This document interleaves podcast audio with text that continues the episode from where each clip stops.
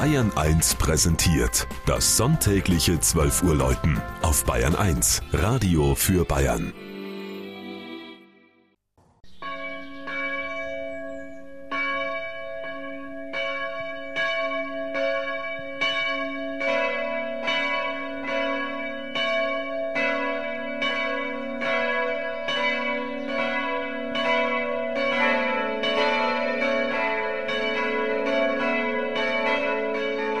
Paul-Gerhardt-Kirche, München-Leim.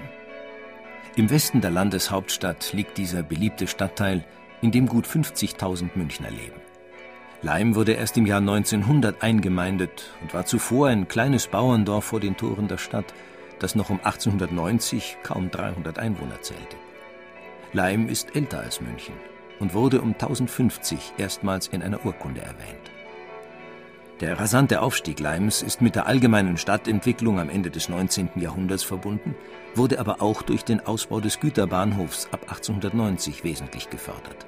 Eisenbahnarbeiter und Beamte kamen nach Leim und wohnten in eigens für sie errichteten Siedlungen. Unter ihnen waren viele protestantische Christen aus Franken, die bald ihre eigene seelsorgerliche Betreuung wünschten. 1903 fanden erste Bibelstunden statt und 1913 baute der Architekt Theodor Fischer einen Stadel zur ersten Kirche um.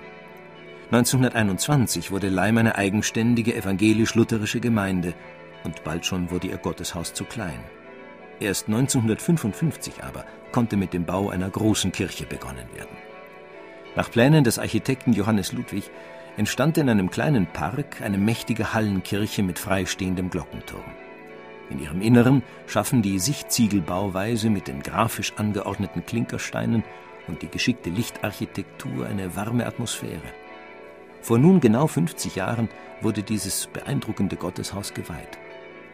Schon die Vorgängerkirche war nach Paul Gerhard benannt, einem Pfarrer und bedeutenden Liederdichter des 17. Jahrhunderts.